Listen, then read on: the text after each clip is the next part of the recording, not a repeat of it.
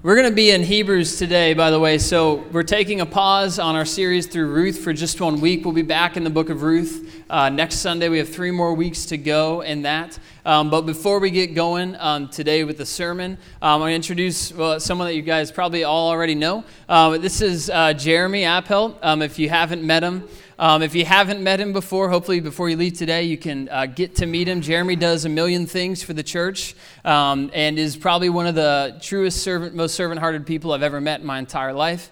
I don't say that just because I'm related to him, although both of those things are true. Um, but uh, today, as we dig into the Word, um, let, let's just pray together, and we'll pray for Jeremy as he prepares to preach. Father God, we thank you that you are good and that your promises are sure. Um, Lord, as we look in your word today, we recognize that it is um, a spiritual book, a spiritual word that you have inspired, and so we need you, you know, the Spirit's help um, to open our eyes, to see it, to understand it, to believe it, and receive it in faith. And we pray for your help in our hearts today to do all those things. And we pray that you would um, bless your word among us today, and Lord, make us more faithful to Christ. And we thank you uh, for this privilege to be called into the body of Maranatha together, to be called into the body of uh, the bride of Christ alongside one another.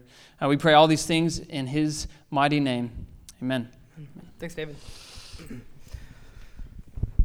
Well, good afternoon. It's a beautiful day today. Um, as David said, we're not going to be in Ruth. We are going to be in the New Testament, uh, the book of Hebrews. So if you have issues finding it, um, it's okay. It's about near the end of Hebrews, you're going to follow 1st and 2nd Timothy, Titus, and Philemon. And then if you've hit James, you've gone one book too far.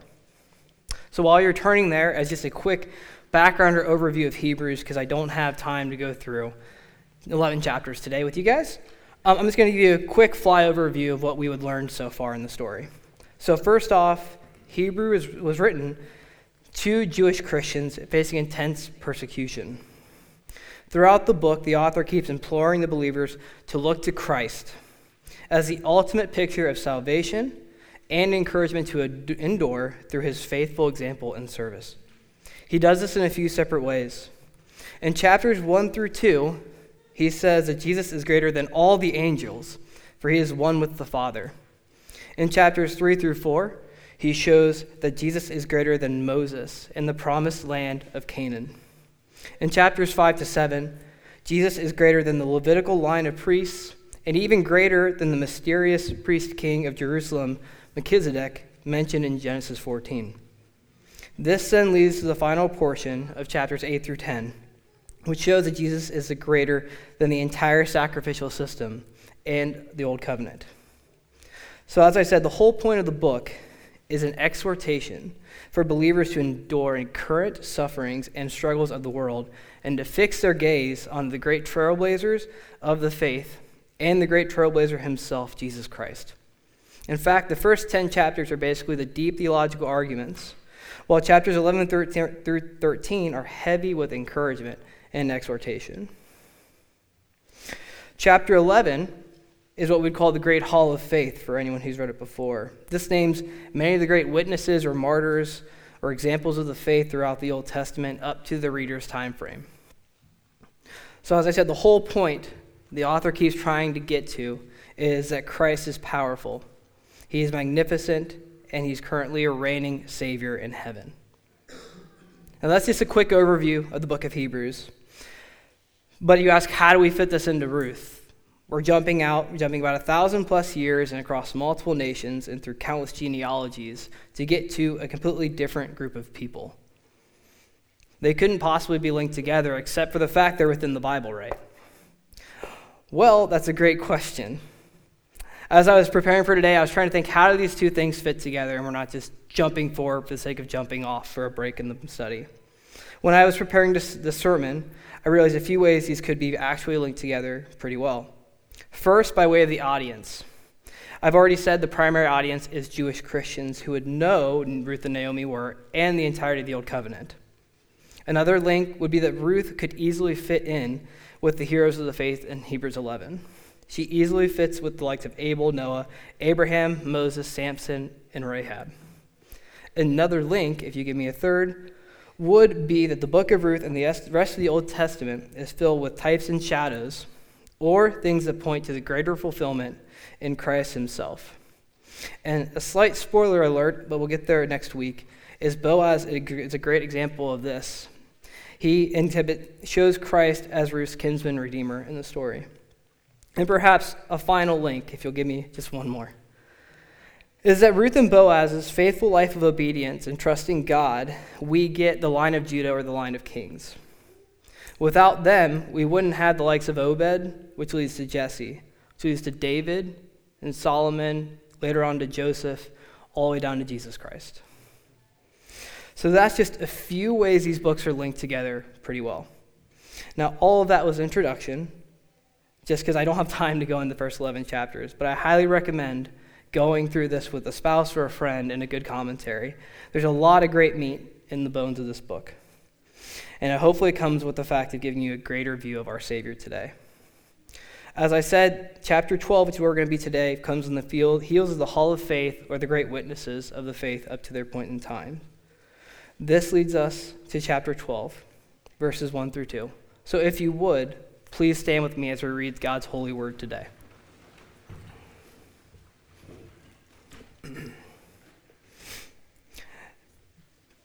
Hebrews 12, 1 through 2 says, Therefore, since we are surrounded by so great a cloud of witnesses, let us also lay aside every weight and sin which clings so closely and let us run with endurance the race that is set before us, looking to Jesus, the founder and perfecter of our faith, who for the joy that was set before him endured the cross, despising the shame, and is seated at the right hand of the throne of God.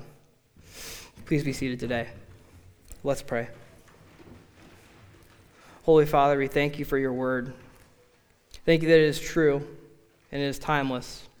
I pray that you would write the eternal truth of it on our hearts today as we hear your word. Be with me as I speak, that I would speak the truth boldly as you would have me do. Be with all who hear. May your spirit draw these people and all of us to yourself today as we glorify Christ. In your son's precious name we pray. Amen. So, if I were to summarize my sermon today, I would summarize it as follows As Christians, we are runners in a race marked by trials, which begins in this sin ridden, corrupt world and ends with the incorruptible crowns and reigning with Christ in glory. Now, let me repeat that one more time.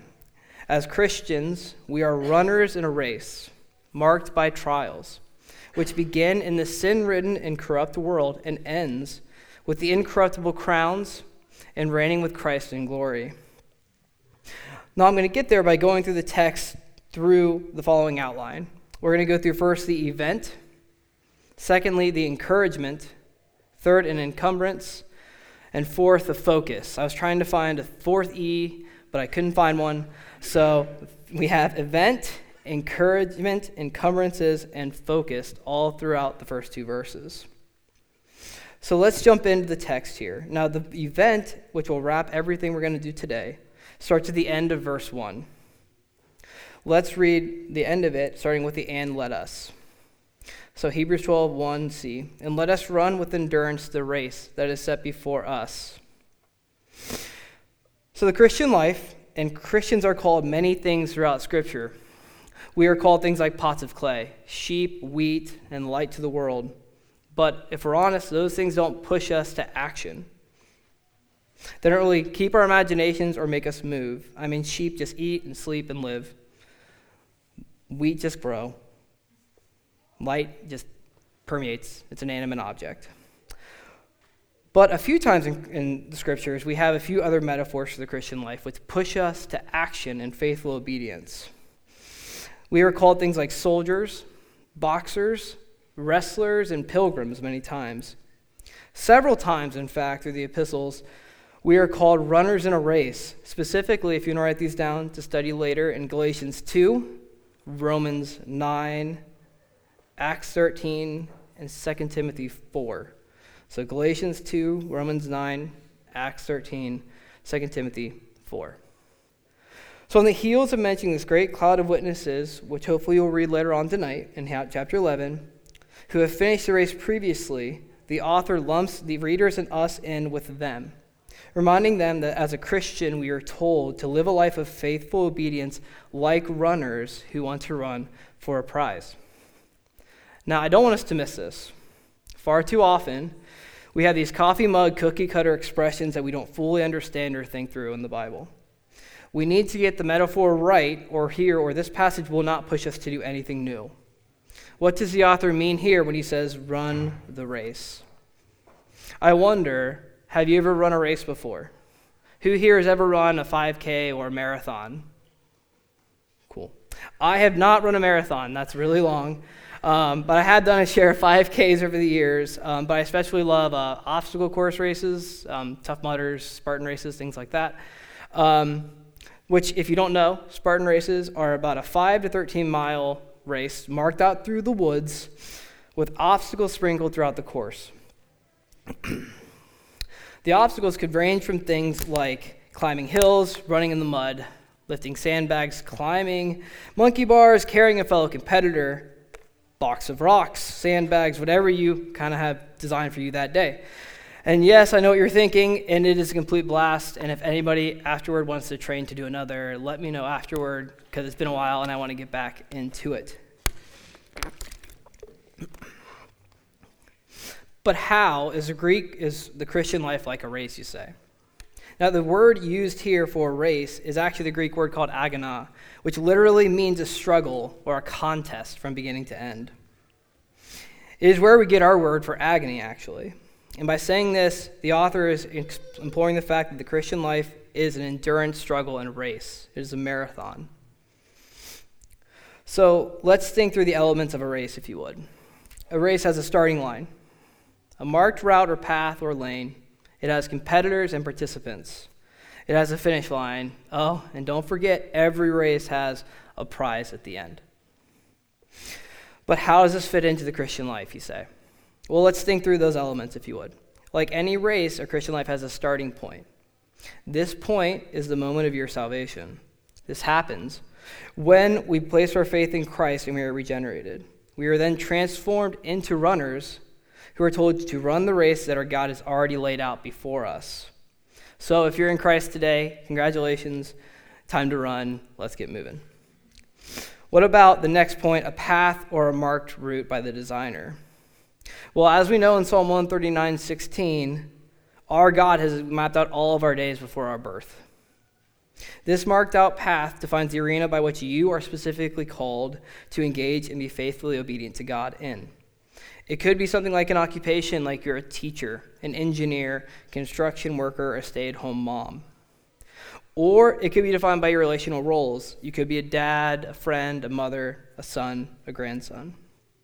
It could be a particular avenue of suffering that has been marked out for you, particularly by God physical ailments, financial struggles.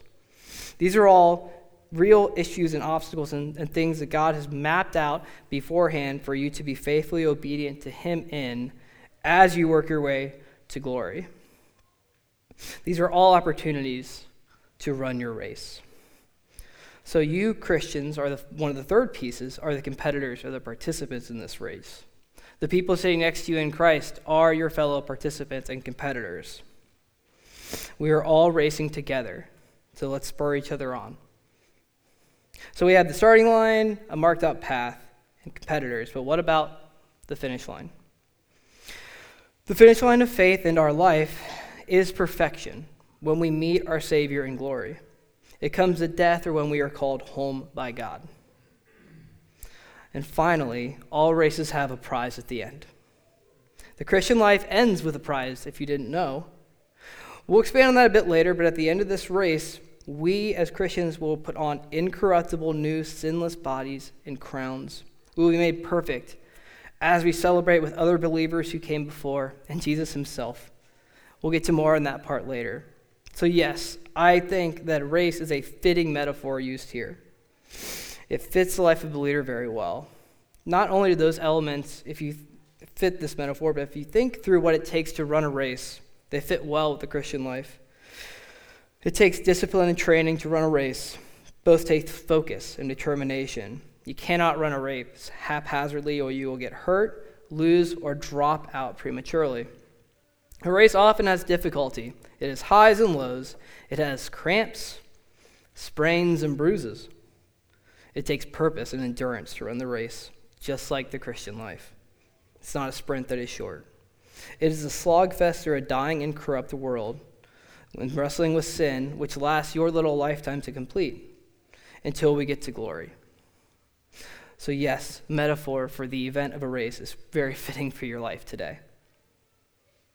So, that is the event. We're going to move to the encouragement, which puts us back to the beginning of Hebrews 12. So, let's jump back to verse 1. Therefore, since we are surrounded by so great a cloud of witnesses, now that we have event framed in our minds, we need to double back and understand the exhortation or encouragement we are called to stick with. The author begins this section of Scripture by linking it to the previous chapter 11 called the Hall of Faith.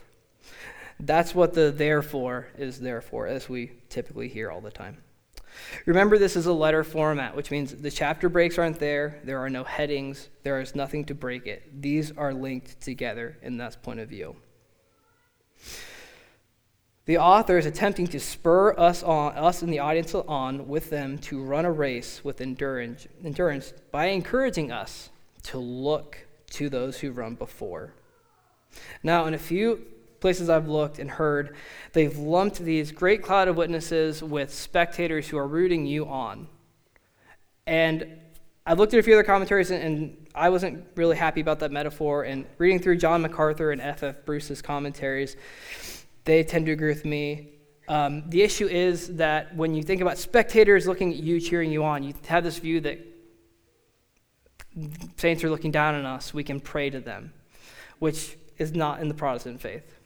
Nor is anywhere in the Scripture mentioning the fact that people who've passed look down on us before and cheer us on. But one way you could see this, which I tend to agree with, is if you're looking at a race, like we've already been talking about, Think of it as people who've started the race ahead of you, people who've already run the race and are at the finish line celebrating. They've received their medals. They're celebrating with the king, and we can see them off in the distance. And it works really well if you've run a 5K or anything before. They have staggered start times in most events. Some people start at 7, 9, 11, and so on. And typically, not necessarily all the time, but those who start first finish first in the race. Um, so that's one really good way to look at it, because that goes very well with the rest of the scriptural narrative as a whole and doesn't mess any lines up between this life and the life to come.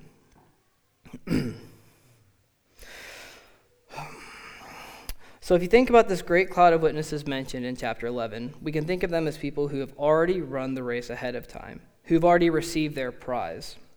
But although those mentioned those people mentioned in chapter 11 received a portion of the prize this life, they did not receive the full fulfillment until they received it in glory later. And let's just think about that. Abraham mentioned in chapter 11 left Ur by the command of God by faith and had a son Isaac, the child of promise. But he never got to see the true son of promise, Jesus Christ mentioned in Genesis 3:15. Moses led his people out of slavery and made it to the footstool of the promised land. But he never got to see the true promised land and place of rest from sin and death. Ruth longs to be redeemed by a kinsman redeemer as she faithfully serves Naomi. But she never got to see her true redeemer who paid for her sins on the cross in Christ. These people ran their races faithfully. And now they see in complete fulfillment of the promise in Christ's face. They reached the finish line already. Now they see what they ultimately longed and strove for. The audience and we, as readers, are encouraged to endure as we run the race to the finish line, like Abel, Samson, David, no matter how difficult the path that has been marked out for us leads. We are called to live a life faithful endurance as we run the race that God has placed for us. So that gets us through the event and the encouragement. But there's a part here at the end of verse 1 that mentions something else in the middle. We get to a word called encumbrances. Let's double back, if we will, to let us. Starting in the middle of verse 1. Let us also lay aside every weight and sin which clings so closely. Now, the word here for weight is onken, which denotes a bulk, just a giant, massive bulk of weight laid on your back. The NASB and the King James Version actually use the word encumbrances, which is basically an impediment or weight. Like the believers of old, Christians are called to lay something down when they start their faith in Christ in their journey.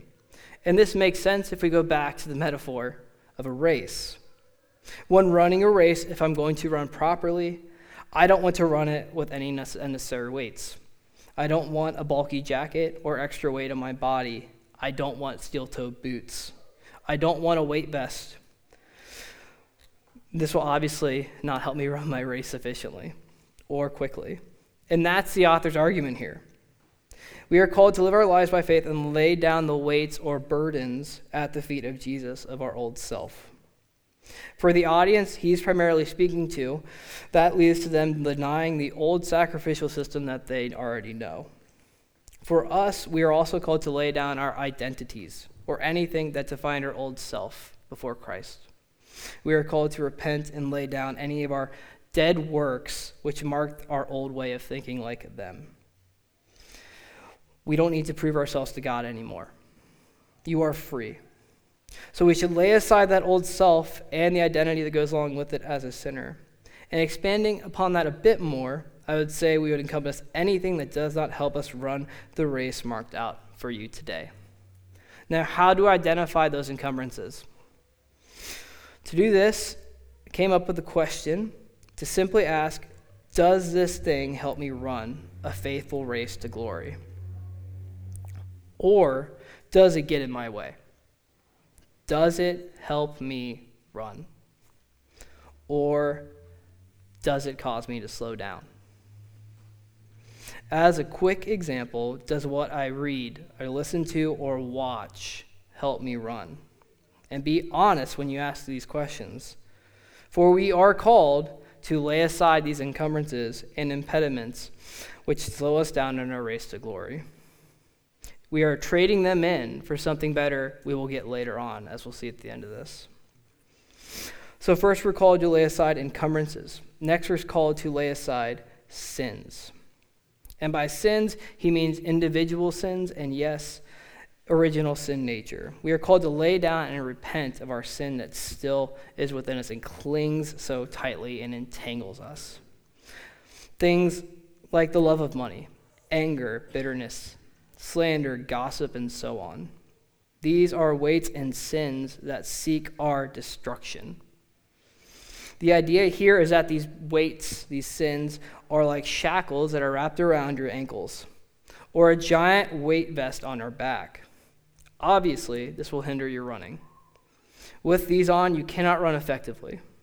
So we strain harder than we need to, and we cannot go as fast as we would like.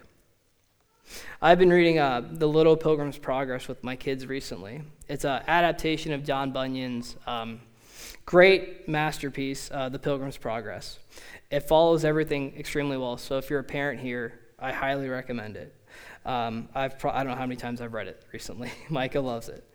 Um, but in this story, it starts with a young boy named Christian who hears the gospel for the first time.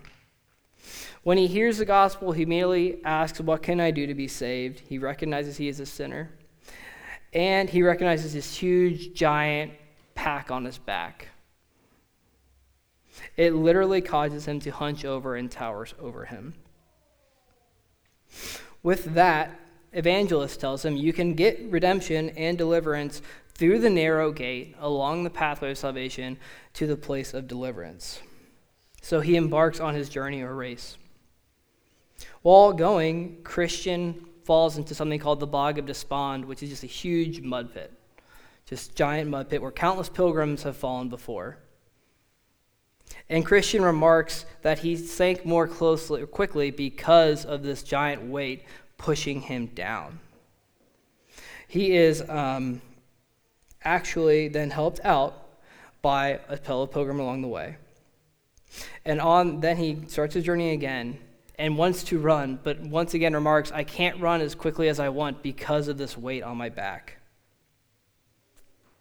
His burdens force him to trudge at a slow pace.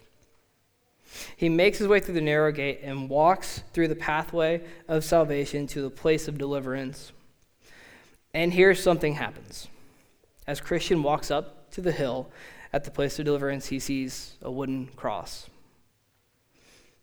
As he walks up to the hill, he sees his cross and he draws near and he notices something happening. As he begins to focus his eyes on the cross, his burden starts to fall off.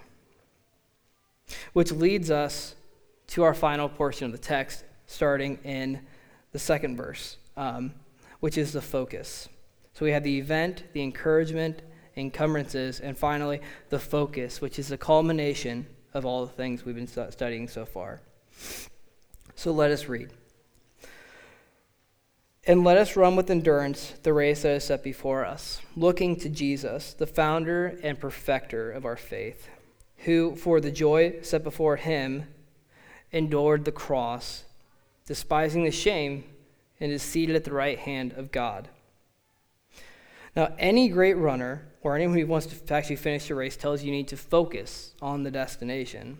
I tell my son who's just learning to ride a bike if you look left, you go left. If you look right, you go light, right. If you look down, you're going to fall down. Um, he hasn't mastered yet, but he's doing really well at it.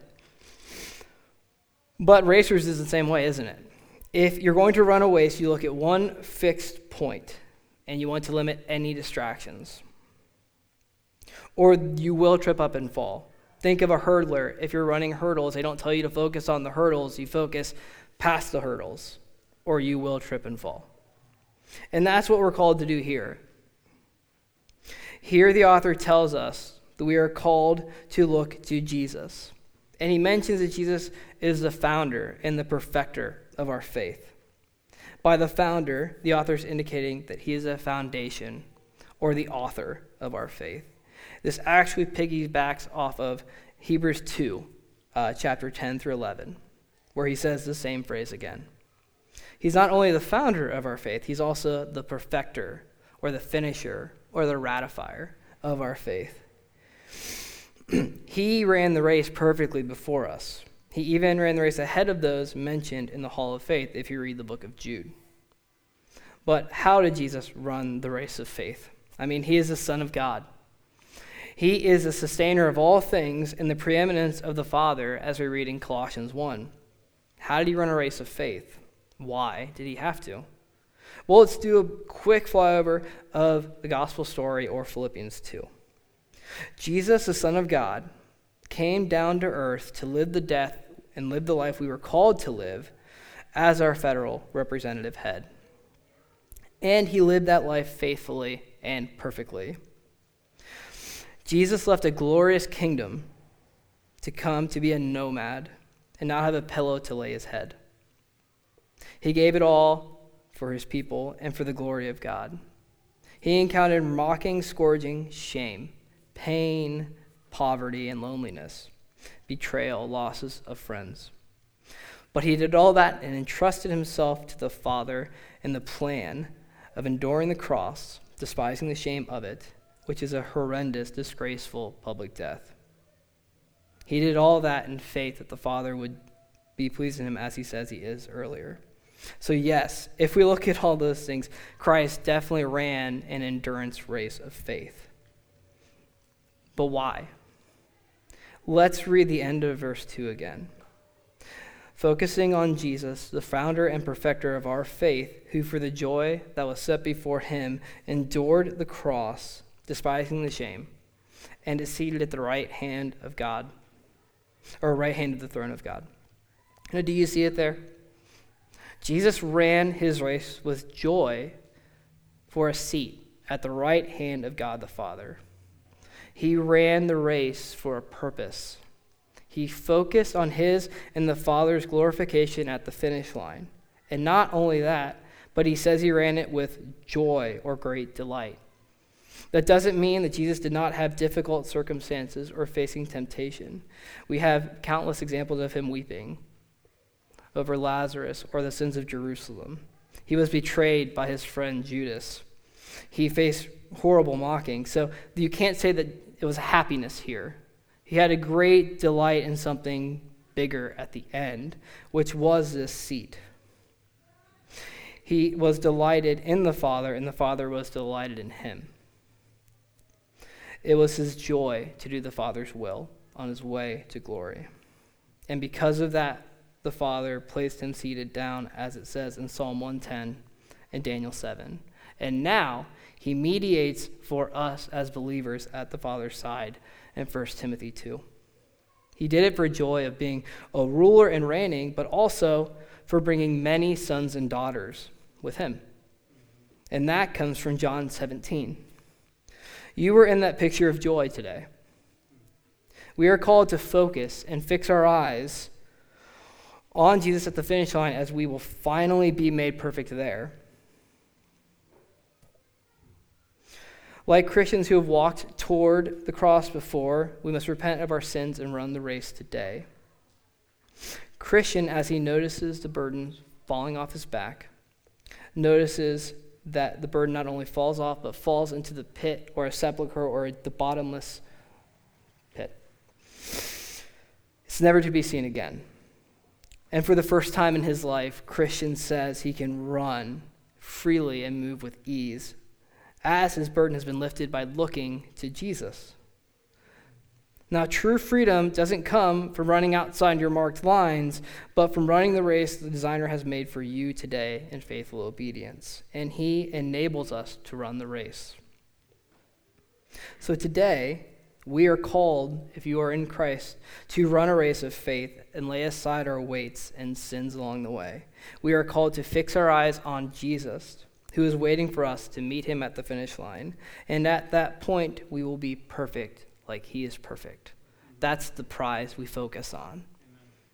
Now, in closing, I just have a few quick questions for you to write down and ask yourself. So, first today, ask yourself Am I even in the event or race? Meaning, have I bent the knee in faith to Christ? Have I been justified by grace, by faith, in his perfect work for me? If you are not in the race, repent today. Pray for mercy. Ask any of us who've been on stage today or your neighbor. Um, we'd love to pray with you and talk you through that. Secondly, what encumbrances and sins do I need to lay aside today? Confess your sins and lay aside your weight today and run the race freely. Third, where is my focus? Are my eyes fixed on Jesus in the finish line, or are my eyes fixed on earthly things which will perish? Everything in this world is passing away. Run towards the incorruptible crown in Christ today.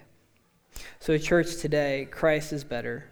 The race of faith is worth running, as we've read, and the life of faith is worth living with joyful and faithful obedience. If we persevere to the end, we will receive our commendations as well. Friends, we look to Jesus today. And as Christians, we are those runners who are marked by trials. But we look forward to the end where we receive incorruptible crowns and reign with Christ in glory. Let's pray. Heavenly Father, we thank you so much for your holy, holy word. Thank you uh, for the examples of those who've already run the race ahead of us and those who run our race along our side who can encourage us along the way. Lord, we thank you for Jesus, the founder, the author of our faith today, who ran the race perfectly and lived the life we were called to live and died the death that we deserve to die for us. You are good, and your word is true. Lord, thank you again for this lovely afternoon. In your son's precious name we pray. Amen.